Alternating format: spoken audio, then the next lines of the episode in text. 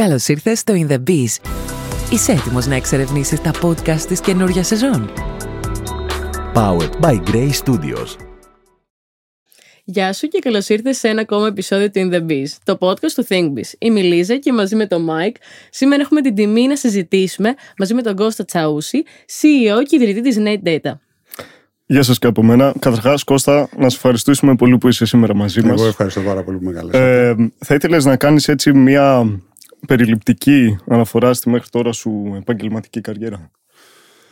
Επαγγελματική καριέρα, OK. Okay. Ε, επαγγελματικά λοιπόν ξεκίνησα πριν πάρα πολλά χρόνια με δική μου εταιρεία που έφτιαχνα τον εξελληνισμό για τα Amiga τότε. Τέλης της δεκαετίας του 80, αρχές της δεκαετίας του 90 μετά ασχολήθηκα με το, τώρα ε, το 93 ας πούμε, που ε, είδαμε το ίντερνετ για πρώτη φορά έκανα dedicate τον εαυτό μου, αφοσιώθηκα στο ίντερνετ. Ε, έφτιαξα έναν service provider, μετά αυτό το service provider αγοράστηκε από την Ελλάς Online, που η οποία αγοράστηκε μετά από την Vodafone. Ε, μετά δούλεψα στο Viva. Σε όλα αυτά ήμουνα σε διάφορες θέσεις, συνήθως ε, ένα υψηλό βαθμό στέλεχος. Δηλαδή, ξεκίναγα ως μηχανικός, ως, ε, με κάποια ε, υπευθυνότητα τεχνική και κατέληγα συνήθως ένα διοικητικό στέλεχος. Okay, super. Ε, θα ήθελες να μας πεις αρχικά τι σε ενέπνευσε να δημιουργήσεις την A-Data και πώς όλο σου το παρελθόν σε οδήγησε εδώ σήμερα; Ναι. Κοίτα, ο, ο, την εποχή που ξεκίνησα η, οι πληροφορίες που είχαμε στη διάθεσή μας, σου θυμίζω ήταν προ-ίντερνετ, προ όλου αυτού του οργασμού που γίνεται σήμερα. Το μεγαλύτερο πρόβλημα που υπήρχε ήταν, ε, για όσους θέλουν να μάθουν προφανώς, ήταν ε, να πάρουμε input, να, πάρουμε, να, να διαβάσουμε περισσότερα, να μάθουμε περισσότερα και τα σχετικά. Ε, αυτό με οδήγησε περισσότερο να στραφώ προς το open source. Το open source ήταν ε, το μοναδικό εκείνη την εποχή από το οποίο μπορούσαμε να αντλήσουμε ε, πάρα πολύ πληροφορία, πάρα πολύ τεχνογνωσία, να δούμε δηλαδή πώς άλλα συστήματα δουλεύουν, πώς λειτουργούν, πώς έχουν φτιαχτεί και τα σχετικά. Το open source λοιπόν, από τη φύση του, εγώ θεωρώ ότι είναι ένα από τα θαύματα του, του, του, του της ανθρωπότητας, έτσι, της εποχής μας. Δηλαδή πιστεύω ότι μετά από 100 ή 200 χρόνια ε, όπως λέμε για τα 7 θαύματα του κόσμου, ένα από αυτά ε, ε, της εποχής μας είναι το open source. Αυτό που έκανα λοιπόν είναι ότι πάντα, επειδή ακριβώς αγαπούσα το open source, ήθελα το open source, θεωρώ ότι οφείλω πολλά στο open source, πάντα προσπαθούσα να δώσω κάτι πίσω. Αυτό ταυτόχρονα, επειδή ήμουν και διοικητικός, είχα διοικητικές ευθύνες στις εταιρείες, με, μου επέτρεπε να είμαι και να ασχολούμαι και με τεχνικά θέματα. Οπότε σε όλη μου την καριέρα, πάντα όταν είχα ένα τεχνικό πρόβλημα το οποίο έβλεπα ότι δεν έχει λυθεί σωστά, δεν υπάρχει κατάλληλη λύση για τα σχετικά, έφτιαχνα ένα open source software, το οποίο το έδινα δωρεάν. Έτσι λοιπόν, το 2014 ξεκίνησα από πειραματισμό περισσότερο, δηλαδή στην αρχή τότε δούλευα στο Viva αυτό που συνέβαινε τότε είναι ότι κάναμε ένα μεγάλο migration κάποια υποδομή από on-prem, δηλαδή από συστήματα που είχαμε στις εγκαταστάσεις μας, να τα βάλουμε στο cloud, στο Azure συγκεκριμένα τότε. Ε, και είχαμε πάρα πολλά προβλήματα. Δηλαδή, σκέψου ότι ε, ενώ ήταν οι συναλλαγές, ήταν payments, ήταν τέτοια πράγματα, οπότε ήταν η χρεώση με την πιστοτική κάρτα. Σκέψου να πηγαίνεις σε ένα POS να πληρώσεις και το POS τυχαία μια Πέμπτη, μια Παρασκευή, ένα μεσημέρι, ένα απόγευμα, ας πούμε, ξαφνικά να είναι πάρα πολύ αργό. Να περιμένεις και να περιμένεις και να περιμένεις και να περιμένεις και η συναλλαγή να μην γίνεται. Αυτό αφού το είδαμε λοιπόν και εγκαταστήσαμε ένα σύνολο από monitoring συστήματα για να μπορέσουμε να βρούμε ποιο είναι το πρόβλημα και εξοδέψαμε και πάρα πολλά χρήματα σε consultants ε, και η Microsoft είχε πέσει απάνω μας εκεί πέρα για να δούμε τι γίνεται. Δεν μπορούσαμε να βρούμε λύση ε, αφού έχουμε δοκιμάσει σχεδόν τα πάντα, έτσι, μετά από μήνες. Ήταν τυχαίο. Δηλαδή, μια μέρα, κάθε, μια μέρα στις 15, ας πούμε, εκεί πέρα ζαλιζότανε, χωρίς λόγο. Ε, εκεί αυτό που σκέφτηκα ήταν ότι ρε παιδί μου, είναι λάθος φτιαγμένα τα monitoring συστήματα, δηλαδή δεν γίνεται να θέλεις, να θέλεις τόσο μεγάλη τεχνογνωσία για να τα στήσεις, τόσο μεγάλες υποδομές για να τα ε, συντηρήσεις και τελικά αυτό που πρέπει να σου δώσουν, ε, να μην στο δίνουν. Ναι. Οπότε στην αρχή ήταν λίγο πειραματισμός. Ήταν ρε παιδί μου, περίμενα λεπτάκι. Δεν Πώς θα πρέπει να είναι τα monitoring συστήματα; Α, θα πρέπει να είναι έτσι. Θα πρέπει να είναι real time, θα πρέπει να είναι με μετρήσεις κάθε δευτερόλεπτο. Θα... Είχα βάλει ένα σύνολο από κανόνες. Άρχισα να κάνω πειραματισμό. Δηλαδή στην αρχή ήταν περισσότερο περιέργεια. Γιατί δεν το έχουν κάνει έτσι; Ποιο ήταν το πρόβλημα; Γιατί πήραν τη λάθος απόφαση δηλαδή στο πώς να σχεδιάσουν ένα τέτοιο σύστημα; Ε, όταν άρχισα να το φτιάχνω λοιπόν και άρχισα να βλέπω ότι πρώτον αυτό είναι πάρα πολύ δυνατότερο από, τα άλλα, ε, από ό,τι άλλο, ό,τι άλλο υπάρχει και ταυτόχρονα άρχισα να λύνω τα προβλήματα του Viva με αυτό. Ε, λέω περίμενα λεπτάκι εδώ έχουμε κάτι που σίγουρα είναι χρήσιμο και σε άλλους ανθρώπους και το έδωσα όπως όλα τα πράγματα που έκανα τα τεχνικά open source. Πάρτε το. Ε, στην αρχή δεν έγινε τίποτα. Δηλαδή, το, σκέψω ότι το έφτιαχνα για δύο χρόνια. Από το 2014 που το ξεκίνησα, δύο χρόνια συνεχόμενα δούλευα πάνω του. Καταλαβαίνεις after hours, ε, Σαββατοκύριακα και νύχτες και τέτοια πράγματα. Ε, το 2016 λοιπόν, ο, από την αρχή ήταν στο GitHub, αλλά ήταν ανοιχτό. Το 2016 αποφάσισα να κάνω το πρώτο του release. Ε, έχει το GitHub μια διαδικασία για να κάνεις releases. Πατάω το κουμπάκι λοιπόν, δεν έγινε και τίποτα. Ε. Οπότε λέω, κοίταξε να δεις, εφόσον δεν έγινε κάτι, μάλλον δεν το έχουν καταλάβει οι άνθρωποι, δεν το έχουν δει. Ε, έγραψα κανένα δύο blog posts και λέω να τα στείλω στα διάφορα online περιοδικά του χώρου. Τις τότε διαφημίσεις π.χ. Όχι σαν διαφήμιση, όχι σαν διαφήμιση, σαν blog. Παιδιά, έχω γράψει αυτό, δουλεύει κάπως έτσι, κάνει αυτά, δείτε το. Okay. Ε, δοκίμασα να το στείλω σε 3-4, σε 3-4 online magazines. Rejections. Δεν μας ενδιαφέρει, ευχαριστούμε πάρα πολύ, γεια σας. Λέω, OK. Okay. Οπότε με απασχολούσε αυτό, ενώ δούλευα ακόμα έτσι, δηλαδή είχα τη δουλειά μου κανονικά. Με απασχολούσε αυτό, οπότε ψιλοδιάβαζα, λέω, πώς πώς, να το κάνεις αυτό, δηλαδή Κάπου πρέπει να πατήσεις ένα κουμπί, κάτι να γίνει, ε, κάπου να το μάθει ο κόσμος. κάτι, κάτι χρειάζεται. Ναι. Οπότε ένα πρωί ε, διαβάζω έναν τύπο που λέει: Παιδιά, αν θέλετε να δείτε πόσα ψάρια πιάνει το open source software σας, κάντε ένα post στο Reddit. Ε, και... Για κάποιον που δεν έχει ιδέα, τι, τι είναι το Reddit; Γιατί φαντάζομαι πολλοί δεν έχουν social, κάνει. Πρώτον, το Reddit είναι ένα social media network πάνω κάτω όπως είναι και όλα τα υπόλοιπα. Δηλαδή είναι στην ίδια κλίμακα με το Facebook, το Twitter, το ε, TikTok, το Instagram. Έτσι. Είναι ένα τέτοιο πράγμα. Η διαφορά που έχει το Reddit είναι ότι έχει κάθετα communities απάνω του. Okay. Δηλαδή είναι σαν να δεσμεύουν λεξούλες ας πούμε και λέει κάποιος η λεξούλα Linux, boom, κάθετα. Εδώ μιλάμε για Linux. Ο άλλος λέει και το πάνε σε πολύ. Ε, ε, το εξειδικεύουν πάρα πολύ. Δηλαδή, μπορεί να βρεις μέσα για ξέρω εγώ τις κούπες που έχεις μπροστά σου ας πούμε. για αυτό το άσπρες κούπες με χερούλι ε, ε, μπορείς να βρεις τέτοια τρελά μέσα ναι.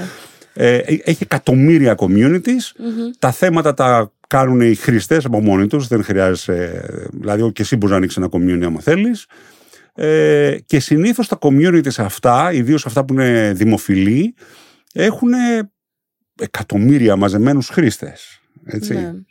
Ε, και μετά έχει θέματα, δηλαδή είναι σαν threads. Το βλέπεις και είναι σαν. Ανοίγει ένα, ένα topic, ένα σαν thread. κατηγορίες. Σαν κατηγορίες και αρχίζουν και μιλάνε. Είσαι μέσα στο Linux λοιπόν και αρχίζεις και μιλάς για το τάδε το Linux, για το άλλο το Linux, για το παράλληλο το Linux και πάει λέγοντας. Οπότε τι κάνω λοιπόν εκείνο το πρωί, πέρα τον καφέ μου πριν πάω στη δουλειά. Λέω ωραία. Ε, να γράψω κι εγώ στο Reddit, να γράφουμε λοιπόν στο Reddit, δεν είχα και account. Ε, παιδιά, αυτό έχω αυτά κάνει, εκεί είναι, στο GitHub, δείτε το. Και φεύγω. Ναι. Δεν κάτσα καν να δω απαντήσεις. Λέω, αυτό είναι offline τώρα, θα γίνει, ποιος ξέρει πότε κι αν. Όταν ε, μετά από δύο ώρες λοιπόν, αφού είμαι στο Viva και είμαι σε συναντήσεις και το ένα και το άλλο, μπαίνει ένας μηχανικός μέσα μου λέει Κώστα, έχει γίνει χαμός. Είσαι στο top του Hacker News. wow. Το top του Hacker News, παιδιά, εγώ δεν ήξερα τι είναι το Hacker News τότε, το 16. Ε, οπότε σκέφτομαι Hacker News, τι έκανα; Μαζί με τον καφέ το πρωί. κάτι, έκανα. κάτι κακό έκανα. Ε, ανοίγω, πάω λοιπόν να φεύγω από τη συνάντηση, πηγαίνω στο λάπτοπ μου, ανοίγω το λάπτοπ, βλέπω μέσα βομβαρδισμός από emails, από αυτά, από... χαμός στην κυριολεξία. Το αποτέλεσμα λοιπόν ήταν ότι από εκείνη τη μέρα και μετά το Nedata άλλαξε τελείως. Ε, είναι ίσως ένα, ήταν μάλλον ένα από τα πιο fast growing, fast growing projects on GitHub. Ε, σκέψου ότι πήρε 10.000 GitHub stars μέσα σε δύο εβδομάδες. Το, το μεγαλύτερο πρόβλημα για μένα ήταν ότι ωραία παιδιά το έφτιαξα αυτό το ρημάδι, τώρα τρέχει σε χιλιάδες υπολογιστές σε όλο τον κόσμο. Είναι και μια ευθύνη αυτό. παράλληλα. Αυτό και αν έχω ένα bug και αν κάπου κάνω ζημιά. Ε; Οπότε ε, με βοηθήσαν και πάρα πολλοί χρήστες αυτό, γιατί αρχίζουν να σου λένε οι χρήστες, για παράδειγμα, ρε παιδί μου, να βάλουμε πάνω στο GitHub να γίνονται αυτοί οι έλεγχοι αυτόματα. Αυτό είναι πολύ σημαντικό. Σήμερα, ας πούμε, όταν κάνουμε μια αλλαγή στο NetData, θα το τεστάρεις με το χέρι σου να δεις ότι λειτουργεί, αλλά υπάρχουν χιλιάδες tests που τρέχουν αυτόματα στο GitHub. Άρα μόνο που πας να το βάλεις μέσα, στο GitHub τελικά σου βλέπεις ότι οπ, Πόσα αυτό error θα χάλασε βγάλει. τέσσερα πράγματα, έτσι. Ναι. Αυτό. Και φαντάζομαι σου δίνει και ένα μεγαλύτερο peace of mind να ξέρεις ότι αυτό το οποίο έφτιαξες ε, Δουλεύει. τώρα μπορούν να το χρησιμοποιήσουν όλοι οι χρήστες που χρησιμοποιούν το NetData. Ναι. Το θέμα πάντως είναι ότι έχεις, η, η, η ευθύνη είναι το ένα και μετά ότι ε, πρέπει να ακούσεις τους χρήστες για να καταλάβεις τι θέλουν. Εγώ ας πούμε για να δω τι, πρέπει, τι θέλουν μετά. Να το πω προς τα εκεί, προς τα εκεί, προς τα εκεί, πού να το πάω μετά. Τι είναι το επόμενο βήμα, ποιο είναι το επόμενο βήμα. Έκανα polls με τους χρήστες. Ε, Που τους έδωνα τρεις-τέσσερις επιλογές και τους έλεγα διαλέχτε ρε παιδιά. Οκ. Και έπαιρνα το πρώτο, αυτό που, ήταν, που θέλανε περισσότερο και το έφτιαχνα. Ναι. Μετά το να βρεις σημαντικούς contributors ήταν επίσης μεγάλο θέμα. Ε, δεν είναι εύκολο. Είναι πάρα πολλοί χρήστες, καταναλωτές αυτού που έχεις φτιάξει δηλαδή. Αλλά οι contributors που πραγματικά θα καθίσουν κάτω και θα περάσουν ξέρω εγώ, ένα βράδυ τους για να σου βελτιώσουν σε ένα κάτι πάνω στο open source software είναι λίγοι. Κώστα, να κάνουμε μία παύση εδώ. Ε, θέλω να σε ρωτήσω. Ε, μας είπες πριν ότι πήγες μία φορά ε, στη δουλειά σου, πήρες το καφέ σου και το ανέβασες. Έτσι. Πώς ένας τέλεχος το οποίο έχει και άλλες ευθύνες στη δουλειά του ξεκινάει κάτι, πό- πώς μπορεί κάποιος να ξεκινήσει κάτι παράλληλα και να το αναπτύξει σε τέτοιο επίπεδο; Δηλαδή πώς το έκανες εσύ παράλληλα με μια ίδια executive position σε, σε μια δουλειά; Κοίταξε να δεις, εγώ θα σου έλεγα ότι ο χρόνος που έχουν οι άνθρωποι στη διάθεσή τους είναι πάρα πολύ. Οι περισσότεροι άνθρωποι δουλεύουν 8 ώρες και δουλεύουν ε, για, να, α- για να πληρωθούν, που είναι το κακό κίνητρο. Ε, το, το- δε- δεν προάγει τίποτα σε σένα, απλά κάνεις μια δουλειά για να πληρωθείς. Ε, και τον υπόλοιπο χρόνο τους προτιμούν να τον περνάνε, ε, να, τον, να τον σπαταλάνε πρακτικά. Εγώ τι έκανα, πήρα την απόφαση κάποια στιγμή, είπα ότι δεν θέλω να σπαταλάω το χρόνο μου. Δηλαδή θέλω να περάσω quality time με τα παιδιά μου ή με την οικογένειά μου, με τους φίλους μου και τα σχετικά, αλλά το να σπαταλάω το χρόνο μου με το να βλέπω ας πούμε ε, ε, ξέρω εγώ, πο- ποδόσφαιρο στην τηλεόραση, δεν θα το κάνω. Και δεν το έκανα ποτέ μου. Προτιμούσα λοιπόν και αυτό που έκανα είναι ότι ε, όταν είχα ελεύθερο χρόνο, αυτό που έλεγα πάντα είναι ωραία, φτιάξε κάτι, δημιούργησε κάτι. Κάνε κάτι, ρε παιδί μου. Ε, κάτι που θα σε Προτζεκτάκια. ξεκουράσει. Προτζεκτάκι, κάτι που θα σε ξεκουράσει. Κάτι που θα γουστάρεις να το κάνεις. Ε; Ναι. Όχι κάτι που είναι δουλειά. Ε; Ναι. Κάτι που είναι χαλάρωση. Μ; Αυτό θέλει να έχεις μια στοιχειώδη περιέργεια μέσα σου σαν άνθρωπο. Δηλαδή, με- σαν άνθρωπος να προτιμάς από το να δεις μια κακή σειρά στην τηλεόραση ε, και να καθίσεις σαν ζόμπι να, κα- να κοιτάς μια βλακεία, να προτιμάς να πεις ρε παιδί μου, το τάδε πράγμα, ας πούμε, πώς γίνεται και γιατί γίνεται έτσι. Ε, Και ποιες είναι οι ιδιότητές του. Και θα μπορούσα εγώ να φτιάξω κάτι τέτοιο. Ε, και αν το φτιάχναμε, πώς θα το φτιάχναμε αυτό. Εμένα μ' άρεσε να φλερτάρω με τέτοιες ιδέες στο μυαλό μου. Οπότε μ' άρεσε και τελικά πάρα πολύ να δαπανώ χρόνο στο να ε, πειραματίζουμε με διάφορα πράγματα. Την εποχή δηλαδή που φτιάξα τον Endata, ήταν άλλα δύο που έφτιαχνα, δεν ήταν μόνο τον Endata. Ε, υπήρχαν άλλα δύο που Behind the δούλευα. scenes. Ναι. Όλα γίνανε επιτυχία, κανένα δεν έγινε η επιτυχία του Nedata. Στη- Τα συντηρώ, συντηρούνται ακόμα, δηλαδή και σήμερα αν πας και τα άλλα υπάρχουν, ε, πάνω στο GitHub και τα σχετικά. Ε, απλά το Nedata έφτασε σε ένα σημείο να είναι τόσο μεγάλο που λες περίμενα λεπτάκι ρε παιδί μου. Δηλαδή αν είναι τόσο μεγάλη η ανάγκη του κόσμου γι' αυτό, τόσο ευρεία, ε, τότε αυτό προφανώς αξίζει να κάνουμε κάτι. Ε, αξίζει να συμβεί κάτι. Οπότε, για την ερώτησή σου που είναι πώς, που βρήκα το χρόνο, η απάντηση είναι ότι όλοι έχουμε το χρόνο. Την όρεξη δεν έχουμε. Ναι. Ε.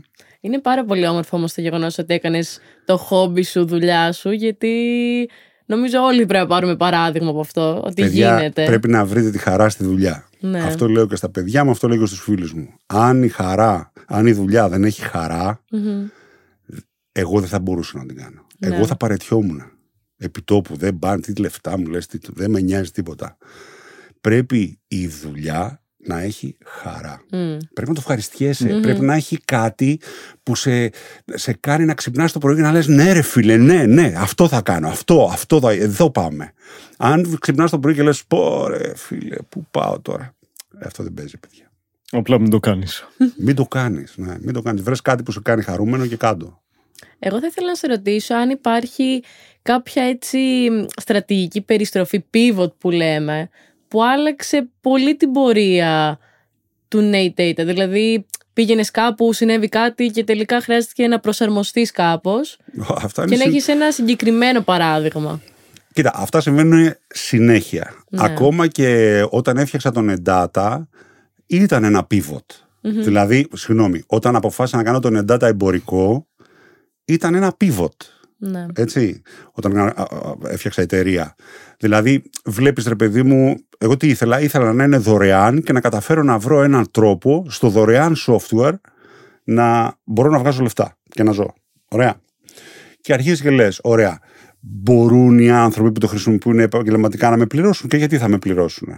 Ωραία. Αρχίζεις να πειραματίζεσαι λοιπόν με ένα σύνολο από τρόπους για να δεις αν αυτό μπορεί να δώσει τελικά τα προστοζήν σου. Μπορείς να ζήσεις. Όταν φτάνεις σε ένα σημείο και λες, κοίταξε να δεις, αυτό δεν μπορεί. Ε, με το ελεήστε, δεν παίζει. Μμμ. Πρέπει να έχει ο άλλος ε, κίνητρο σοβαρό για να σε πληρώσει. Εκεί απάνω λοιπόν, αυτό που είπα είναι, και αυτό ήταν το πρώτο pivot που έκανα, ήταν ωραία. Εφόσον δεν είναι οικειοθελές αυτό το πράγμα, υποχρεωτικά πρέπει να πάμε σε ένα μοντέλο που θα τους αναγκάσει ε, να πληρώσουν. Ήθελα βέβαια πάντα να είναι open source, δωρεάν δηλαδή, και ελεύθερο και να βγάζουμε λεφτά. Ναι. Πώς το κάνεις αυτό; Εκεί γυρνάς και λες, κοίταξε να δεις. Εγώ ας πούμε αυτό όταν το χρησιμοποιώ στο σπίτι μου ε, ή όταν το χρησιμοποιώ σε ένα, μια, ένα startup που έχουμε κάνει ξέρω εγώ δύο άνθρωποι δεν χρειάζομαι ας πούμε role-based access και permissions και single sign-on δεν χρειάζομαι ένα σύνολο από features αλλά μια μεγάλη εταιρεία τα απαιτεί δεν μπορεί να δουλέψει χωρίς αυτά ωραία οπότε γυρνάς και λες ωραία παιδιά το προϊόν χωρίς αυτά είναι open source και πάρτε το αλλά το προϊόν με αυτά Θα πρέπει να θέλει- πληρώσεις. πρέπει να πληρώσεις. Ναι. Έτσι. Οπότε αρχίζεις και βρίσκεις τρόπους και χαρακτηριστικά που δεν είναι τι ήθελα και τι με ικανοποιεί το core monitoring, γιατί είμαστε ένα, ένα ένα monitor- monitoring software είναι το NetData, ε. τα core monitoring features να είναι δωρεάν. Μμμ. Άρα έχει μέσα του, ξέρω εγώ, machine learning, artificial intelligence και τέτοια. Έχει μέσα ε, πολύ ιδιαίτερους αλγόριθμους για πάρα πολλά πράγματα. Ε, είναι ένα από τα ε, πρόσφατα το, πανε- ένα πανεπιστήμιο ανακοίνωσε και ότι το NetData είναι το πιο energy efficient monitoring system που υπάρχει στον κόσμο. Θέλω να σου πω, όλα αυτά που είναι τα βασικά του χαρακτηριστικά είναι open source, ελεύθερα, διατίθενται σε όλους και τα σχετικά. Αν η εταιρεία σου όμως που το χρησιμοποιεί μεγαλώνει και πια αρχίσει να χρειάζεται καλύτερο integration με τα processes της εταιρείας, ε, τότε γυρνάμε και λέμε εντάξει ρε φίλε υποστήριξε και εσύ τον Endata γιατί κάπως πρέπει να πληρωθούμε για να το φτιάχνουμε έτσι. ναι, ναι, λογικό. Ε, μ' αρέσει που ανέφερες ότι έκανες, ας πούμε, και στην αρχή πολλά διαφορετικά case scenarios. Τα bugs τα έφτιαχναν, ας πούμε, ε, και άλλοι χρήστες, contributors στο, στο GitHub, στο Reddit. Ε, μ, τι θα μπορούσες να κάνεις διαφορετικά, σου έχει περάσει αυτό από το μυαλό; Το what if; Δηλαδή, τι θα μπορούσε να γίνει διαφορετικά; Κοιτάξτε να δεις, θα σου πω. Ε, το, την εταιρεία την ξεκίνησα το 18, το Endata φτιάχτηκε το 16, την εταιρεία την ξεκίνησα το 18. Για καλή μου τύχη η, η εταιρεία ε, σήκωσε ένα μεγάλο ποσό από funds. Ε, σήκωσε 30 κάτι εκατομμύρια δολάρια. Ε, αυτό μου έδωσε μια πολύ μεγάλη άνεση, αλλά θα σου πω γιατί το έκανα κιόλας. Το μεγαλύτερος, το μεγαλύτερο μου άγχος εκείνη την εποχή ήταν ότι το 2018 ήμουν burnt out. Ε; αν έχει δουλέψει από το 14 μέχρι το 18, χωρίς άδειες, χωρίς Σαββατοκύριακα, χωρίς νύχτες, χωρίς τίποτα, έτσι. Το 18 ήμουνα burnt out. Αυτό λοιπόν που συνέβη είναι ότι εγώ προσπάθησα στην αρχή, για παράδειγμα, να φτιάξω την εταιρεία εφόσον είχα αρκετά χρήματα. Λέω, ωραία, θα φτιάξω, εφόσον εγώ είμαι burnt out, θα προσλάβω κατάλληλα στελέχη, ε, με ακριβά στελέχη, από το παγκόσμιο ε, pool ανθρώπων, έτσι, από όλο τον κόσμο, ώστε να μπορέσουν αυτοί να τρέξουν την εταιρεία, γιατί εγώ δεν είχα δυνάμεις. Αυτό ήταν λάθος απόφαση. Είναι λάθος απόφαση γιατί κανείς δεν το βλέπει σαν δικό σου και συνήθως οι άνθρωποι, ιδίως οι φτασμένοι άνθρωποι, έχουν μια δική τους ατζέντα. Ναι. Οπότε ξαφνικά βρέθηκα ε, πρώτον να έχω φτάσει στην εταιρεία να είναι 70 άτομα, ε, να ξοδεύουμε πάρα πολλά λεφτά και να μην υπάρχει σχεδόν καθόλου παραγωγικότητα.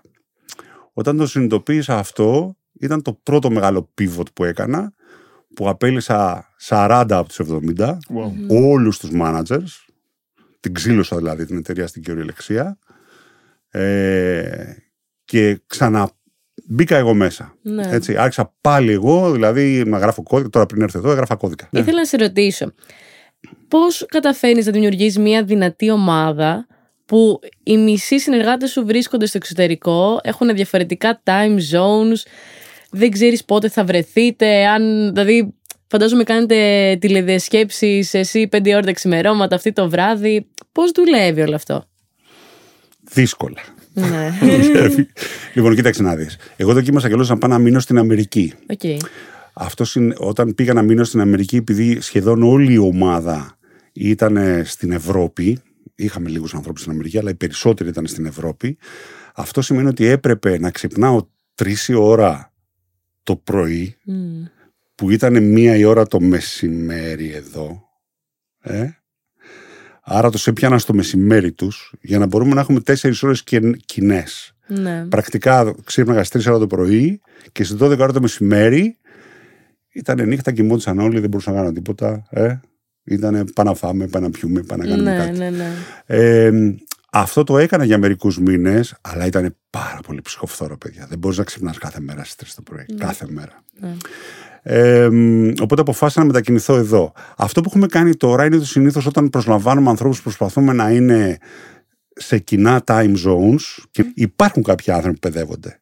Έχω έναν πολύ καλό συνεργάτη ο οποίος είναι στην Ινδία, ο οποίος ταλαιπωρείται. Δεν μπορεί να κάνω τίποτα. Δουλεύει νύχτες. Ε, έχω ανθρώπους μετά, έχουμε κάποιους στην Αμερική. Θα σου πω τώρα τι γίνεται. Όταν είσαι ένα τεχνολογικό startup, συνήθως θέλεις ανθρώπους που να παρακολουθούν τα συστήματα around the clock. Μμ. Ε; Δεν μπορείς δηλαδή την ώρα της 3 ώρα το πρωί ε, εδώ ο Αμερικάνος στο Σαν Φραντσίσκο να μην παίζει που είναι πρωί για εκείνον, ε, είναι Ναι. μία ώρα το μεσημέρι. Άρα θέλεις κάποιον ο οποίος να είναι σε ένα κοντινό time zone. Άρα έχουμε κάποιους ανθρώπους, ενώ η μάζα των ανθρώπων που έχουμε είναι εδώ στην Ευρώπη, έχουμε αυτάκια ξέρεις, που πάνε σε όλα τα άλλα time zones για να μπορέσουμε να καλύψουμε το around the clock. Έξυπνο. Είναι πολύ ενδιαφέρον αυτό και μας έχει έρθει η απορία. Πώς μπορείς να χωρέσεις work-life balance; Όλοι μιλάνε για work-life balance και όντας επιχειρηματίας νομίζω θα έχεις μια πάρα πολύ κατάλληλη όψη σε αυτό. Δεν Ποιο ξέρω είναι τι το σημαίνει work αυτό που λες. είναι πολύ απλό. Δεν υπάρχει παιδιά startupper. Πρέπει να καταλάβετε ότι όταν είσαι startupper η επιτυχία ή η αποτυχία αυτού του πράγματος είναι στα χέρια σου. Μόνο. Ε; Εγώ που θα βγω για καφέ και αν αυτό είναι βαρετό που κάνουμε εκείνη την ώρα, μέσα μου αμέσως σκέφτομαι τι θα έφτιαχνα τώρα. Τώρα θα φτιάχνα αυτό, θα φτιάχνα εκείνο, θα φτιάχνα το άλλο. Γεια σας. Ε, άρα δεν υπάρχει work-life balance. Ή ε, αυτό που κάνω είναι θέλω να είναι ποιοτικό αυτός ο χρόνος.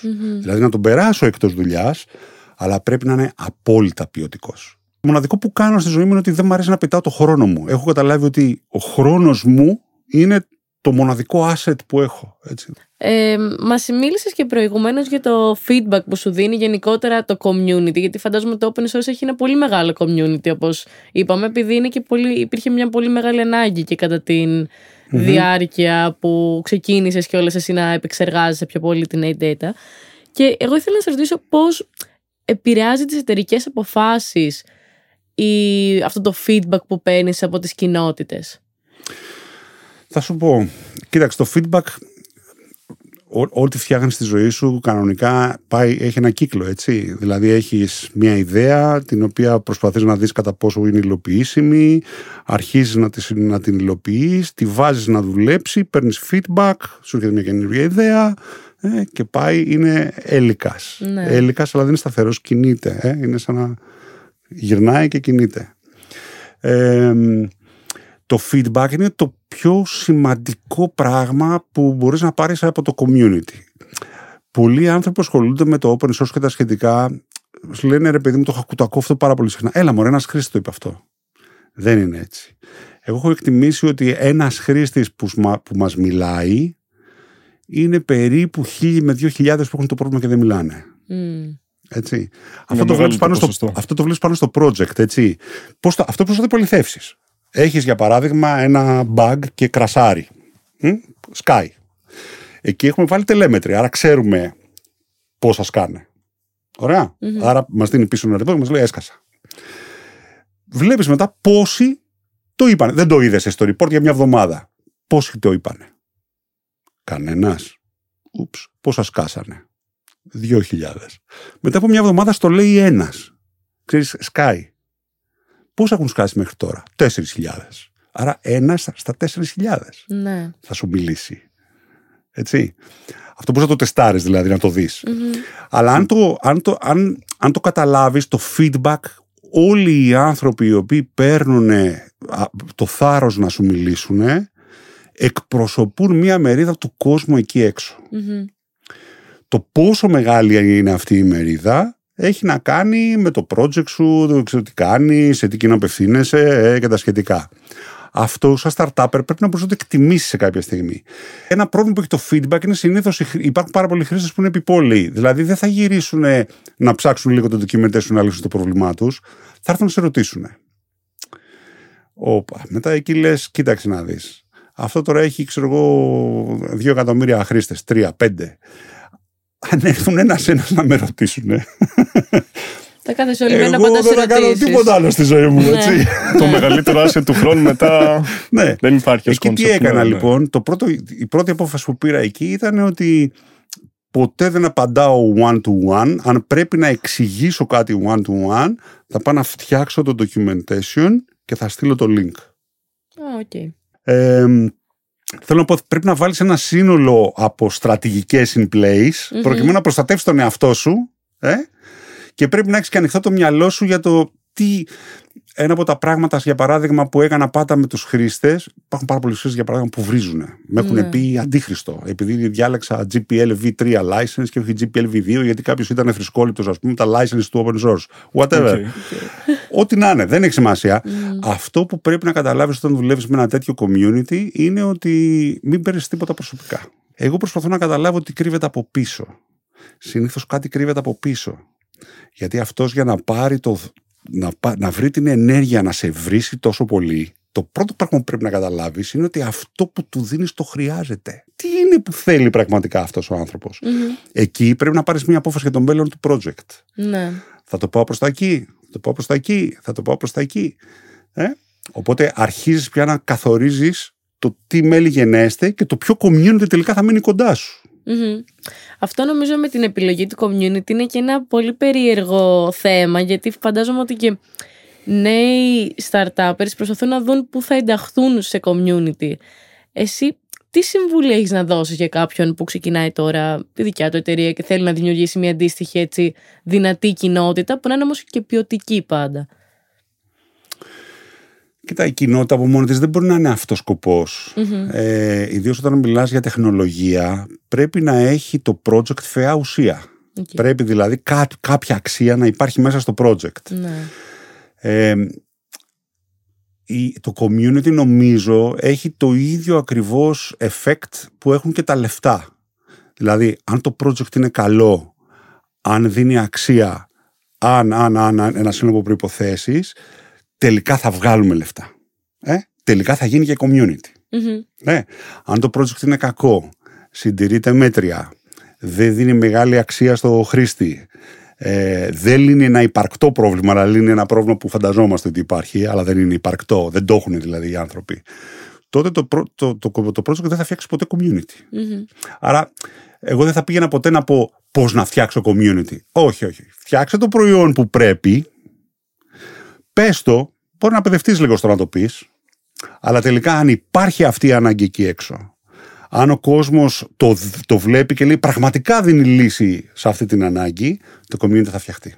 Ε, Πώς θα μπορούσε κάποιος να πάρει λοιπόν αυτή τη μεγαλύτερη χρηματοδότηση; Εσύ, ας πούμε, έχεις πάρει από την Bain Capital.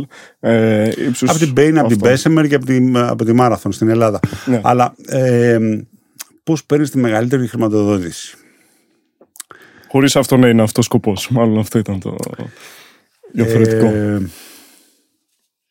κοίταξε να δεις, όταν μιλάς με αυτούς τους ανθρώπους, συνήθως αυτοί οι άνθρωποι προσπαθούν να καταλάβουν τι κάνεις, τι αξία έχει αυτό, τι μέλλον έχει. Είναι startup, οπότε όλοι ξέρουν ότι δεν μιλάνε με μια φτασμένη εταιρεία, δεν περιμένουν να δουν υπαρκτά αποτελέσματα, ε, κέρδη και τέτοια, δεν περιμένουν να δουν τέτοια πράγματα. Περιμένουν να δουν μια ιδέα η οποία έχει μέλλον, τους φαίνεται ότι έχει μέλλον και κάποια βήματα στην υλοποίηση αυτής της ιδέας που φαίνεται ότι είναι πετυχημένα. Ε, υπάρχουν συγκεκριμένα proof points. Δηλαδή, οι άνθρωποι αυτό όταν μιλάς μαζί τους έχουν. ε, Θα πάρεις, ας πούμε, στην αρχή θα σου δώσουν ε, από 100 χιλιάρικα μέχρι, ξέρω εγώ, ένα εκατομμύριο ή δύο εκατομμύρια στην καλύτερη των περιπτώσεων και αυτό λέγεται seed. Άρα σου βάζουν το σπόρο, ε; είναι σαν να ε, οργώνουν μεγάλο το στο χωράφι. φυτό. Ε; Ναι, ναι, Όργωμα ναι, ναι, ναι. είναι. Και τι σου λένε λοιπόν, ωραία, έχεις μια ιδέα, η οποία λες ότι θα είναι έτσι και έτσι και έτσι και θα πετύχει αυτά. Μάλιστα.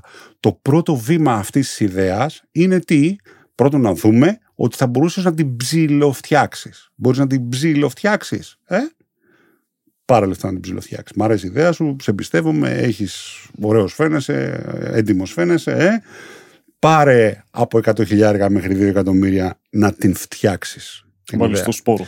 να βάλεις το αρχικό. Εκεί θα σου ζητήσουν κάτι. Δηλαδή κάτι πρέπει να τους δείξεις πίσω. Δεν είναι απλά την έφτιαξα στο υπόγειό μου και πάω και τη λέω Να τι, μου λέει Α, μπράβο, τι ωραία αγάπη μου. Όχι. Πρέπει να γυρίσεις να του δείξεις κάποια νούμερα. Είτε κάποιο πελάτη που έχεις βρει που τη χρησιμοποιεί, είτε. Όχι για πολλούς, έναν. Ε; Είτε ένα community που έχει αρχίσει να φτιάχνεται, είτε για κάτι, κάποια νούμερα περιμένουν να δουν οι άνθρωποι. Ε; Μμμ. Το επόμενο βήμα που είμαστε εμείς τώρα λέγεται Series A. Είναι το πρώτο που πρέπει να αποδείξεις ότι έχεις product market fit σε, σε, με revenue, έτσι, με έσοδα. Πρέπει να κάνεις πωλήσεις δηλαδή. Ναι. Άρα και εδώ έχει να, ε, σου λέει, ωραία, έχ- έχεις, δεν τους νοιάζει τόσο πολύ το απόλυτο νούμερο του τζίρου σου, δεν έγινε και τίποτα. Αυτό που τους νοιάζει περισσότερο είναι ο ρυθμός αύξησης. Δηλαδή σε παρακολουθούν μήνα-μήνα και λένε, κοίταξε να δεις, ανεβαίνεις, ε, ξέρω εγώ, 3% το μήνα. 3% είναι λίγο. Σκέψου ότι τα, τα rockstars, τα, τα unicorns, έτσι, θέλουν 20%. Με 20% το μήνα, month to month, 20% growth, έτσι. Είσαι unicorn. Unicorn τι είναι για κάποιον ο οποίος δεν έχει να κάνει. τόσο Billion με την dollar company. τεχνολογία. Θα, αυτό θα ξεφύγει. Αυτό έχει, είναι, θα πάει χρηματιστήριο, είναι, είσαι βασιλιάς. Είναι το, το καλύτερο σημείο να βρίσκεσαι. Έτσι. Ναι. Οκ. Ε, το θέμα είναι ότι ακόμα και να το έχεις, εμείς ας πούμε τώρα έχουμε 30% month to month growth. Πολύ πάνω από unicorn. Αλλά το πρόβλημα που έχουμε είναι ότι έχουμε ένα pool το community που έχουμε. Είναι ένα pool. Έτσι. Μμμ. Το οποίο θέλουμε να δούμε αν θα συνεχίσει. Θα συνεχίσει 30% ή θα κάνει ε, και Θα θα, πάει στο πέσει. 20 ή στο 10. Ναι, ναι. Πού θα πάει. Ε; Άρα όλα αυτά τα λαμβάνουν υπόψη τους μιλώντας με πελάτες, μιλώντας με χρήστες, βλέποντας τις κινήσεις που γίνεται για να δουν αν αξίζει τον κόπο να σου δώσουν το επόμενο βήμα χρηματοδότησης ή τα χάσαν τα λεφτά. Νομίζω και η χρηματοδότηση είναι και λίγο έτσι εκθετική συνάρτηση. Άμα ξεκινήσεις, μετά είναι λίγο πιο εύκολο να ξεκινήσεις να παίρνεις, γιατί έχεις. Όχι, θα σου πω, όχι, όχι. Εξαρτάται. Εγώ, ας πούμε, που σήκωσα πολλά νωρίς, Ναι. τώρα είναι πολύ δύσκολο να σήκωσω το, το Series B. Αν είχα πάρει τα μισά στο Series A, θα ήταν πιο εύκολο να σηκώσω το Series, Series B. Οκ, και γιατί είναι αυτό; Ε, γιατί όσο- όταν ε, έχει, ο άλλος έχει μεγάλες προσδοκίες. Αν σου έχει δώσει πάρα πολλά λεφτά, έχει μεγάλες προσδοκίες. Ε; Το ίδιο πράγμα παιδιά ισχύει και με τους μισθούς. Αν πας σε μια εταιρεία και πεις έστω ότι τους λες ψέματα και παίρνεις τα τριπλά από όσα αξίζεις. ε, ή θα σε διώξουν, ε, αν δεν ταξίζει. Και θα περιμένουν πολλά. ή θα περιμένουν εξωφρενικά πολλά από σένα. Άρα δεν λέμε βλακίες στα interviews, λέμε αυτό που Ναι. πρέπει, να πάρουμε αυτό που πρέπει, γιατί αν πάρουμε περισσότερα, το πιο πιθανό είναι ότι θα τη χάσουμε τη δουλειά. Υπάρχει και το quote one day or day one. Δεν ξέρω αν το έχεις ακούσει. Δεν το έχω ακούσει. Ε, είναι και καλά ότι λέμε μία μέρα ότι θα το κάνουμε ή λέμε σήμερα είναι η πρώτη μέρα που θα ξεκινήσουμε να το κάνουμε. Και ήθελα να σε ρωτήσω εάν εσύ πιστεύεις σε, αυτή το, σε αυτό το mindset ως startupper και γενικότερα για όλη την ιδέα; Δεν υπάρχει και τίποτα άλλο. Εμένα η- αυτό το. Α- Αυτό πρέπει να το σκεφτείς ως εξής. Αν θέλεις να τρέξεις μαραθώνιο, Μμμ. ε, κάνε 100 μέτρα σήμερα, ρε φίλε. Ναι. Αλλιώς, το να θέλεις να τρέξεις μαραθώνιο, μάλλον είναι wishful thinking. Ε. Είναι ο- ένα, μια ουτοπία μέσα στο κεφάλι σου ε, που το λες για να. Για να, από Για να αυτά, νιώσεις από- για καλύτερα. να νιώσεις καλύτερα. Ναι, τι ωραίος Ναι. που είμαι, ας πούμε, εγώ θα τρέξω μαραθώνιο. Αλλά ρε φίλε, δεν έχεις κάνει 100 μέτρα, έτσι. Μμμ. Άρα, θα σου πω και ένα πράγμα ακόμα. Το βασικό είναι γιατί πρέπει να περάσει τον εαυτό σου. Δεν είναι το startup, δεν είναι κάτι το οποίο θα είναι ρόδινο. Δεν μπορείς να το κάνεις με ένα 8 ώρα δουλειάς. Πρέπει να ξεπεράσεις τον εαυτό σου σε πάρα πολλά ζητήματα. Το θέμα είναι πρέπει να είσαι, πρέπει να είσαι διατεθειμένος να κάνεις την υπέρβαση. Μμμ.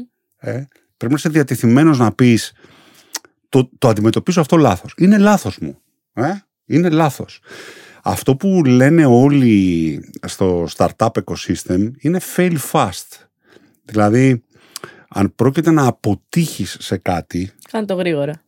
σε παρακαλούμε να αποτύχεις γρήγορα. Οκ. Ε; Γιατί αυτό είναι και οικονομικά. Δηλαδή, Μμμ. το να κάνεις pivot δεν θα σου πει κάποιος όχι. Το να χάσεις τα λεφτά όμως όλα, ε, θα σου Ναι. πούνε. Ποια είναι τα κύρια χαρακτηριστικά που πρέπει να έχει κάποιος νέος startupper ε, ώστε να κάνει flourish η ιδέα του. Να, να Αγάπη για το διέξει αντικείμενο. Πρέπει να είσαι αρκετά έξυπνος για να μπορείς να βρεις να ενώσεις τα dots και να βρεις ποιο είναι, ποιος είναι ο κοινός παρονομαστής της λύσης. Δηλαδή μπορεί να υπάρχουν 10 ανάγκες και να πεις κοίταξε να δεις θα φτιάξω ένα, δύο, τρία που είναι ο κοινός παρονομαστής όλων των αναγκών για να τις λύσω όλες μαζί. Έτσι. Ναι. Ε, νομίζω ότι περισσότερο το, το μεγαλύτερο πρόβλημα είναι να μπορείς να μπεις στα παπούτσια του χρήστη σου να σκεφτείς, να νιώσεις πώς νιώθει να σκεφτείς πώς σκέφτεται και να δώσεις μία λύση που να προάγει το προϊόν σου. Δεν είναι εύκολο ε, και νομίζω ότι τελικά υπάρχουν ε, άνθρωποι που δεν έχουν αυτή τη δυνατότητα, δεν, είναι- δεν, αυτό το ταλέντο δεν υπάρχει μέσα τους. Ε, και γι' αυτό δεν είναι και όλοι ικανοί να γίνουν ε, επιχειρηματίες τέτοιου τύπου startuppers, έτσι. Ε, μπορεί να είσαι πάρα πολύ, πάρα πολύ καλός μηχανικός, δούλεψε για ένα άλλο startup. Δεν χρειάζεται όλοι να γίνουμε startuppers. Είναι Ε, ταλέντο τελικά. Ναι, ναι. Ε, πρέπει να είσαι και επιχειρηματίας, να έχεις δηλαδή βάσεις επιχειρηματικότητας μέσα σου. Πρέπει να είσαι λίγο δαιμόνιος στο, στο πώς, πώς μπορείς να αναθεωρήσεις ακόμα και τον εαυτό σου σε κάποια πράγματα, να καταρρύψεις, να ρίξεις τους τείχους, τις αγκυλώσεις που έχεις μέσα σου, έτσι, να τις πετάξεις κάτω. Ε, πρέπει να είσαι πολύ πραγματιστής, ε, να, να βλέπεις το εφικτό, να μπορείς να το διακρινεις και να μην μπλέεις σε πλάγι ευτυχίας ε, και να αρπάσεις τις ευκαιρίες που υπάρχουν. Γιατί σε όλα υπάρχουν windows of opportunity. Δεν είσαι για πάντα εκεί. Δηλαδή, μια ιδέα που τώρα είναι καλή, σε δύο χρόνια δεν είναι καλή. Έχει λυθεί το πρόβλημα. Ναι, ε, πάμε ναι. παρακάτω. Πιστεύεις ότι εσύ και ως ένας έτσι μη τυπικός startupper έχει σημασία η ηλικία που θα ξεκινήσεις την ιδέα σου; Δηλαδή πιστεύεις ότι παίζει ρόλο έτσι αν είσαι όριμος, θέλουμε την καινοτομία, θέλουμε την οριμότητα; Στατιστικά οι περισσότεροι επιτυχημένοι ε, startuppers είναι 40 plus, 40 plus, 40 πάνω. Γιατί; Δεν είναι και λίγοι, Zuckerberg και τα σχετικά, που είναι πολύ νεότεροι, έτσι. Ε, μ, στατιστικά όμως οι περισσότεροι άνθρωποι θέλουν εμπειρίες. Ναι. Δηλαδή, ξέρεις, η, η ικανότητα ενός... Ποια, τι είναι η εμπειρία; Η εμπειρία είναι πρώτον να μπορείς να διακρίνεις σε ένα δίλημα την καλύτερη λύση. Δεν μπορούν να τη διακρίνουν όλοι. Και είναι και το να έχεις την πεποίθηση, την αυτοπεποίθηση και την ενέργεια να πεις σε κάτι όχι. Δεν το θέλω έτσι. Μμμ, Ε; μμμ. αυτό αποκτάται με τριβή.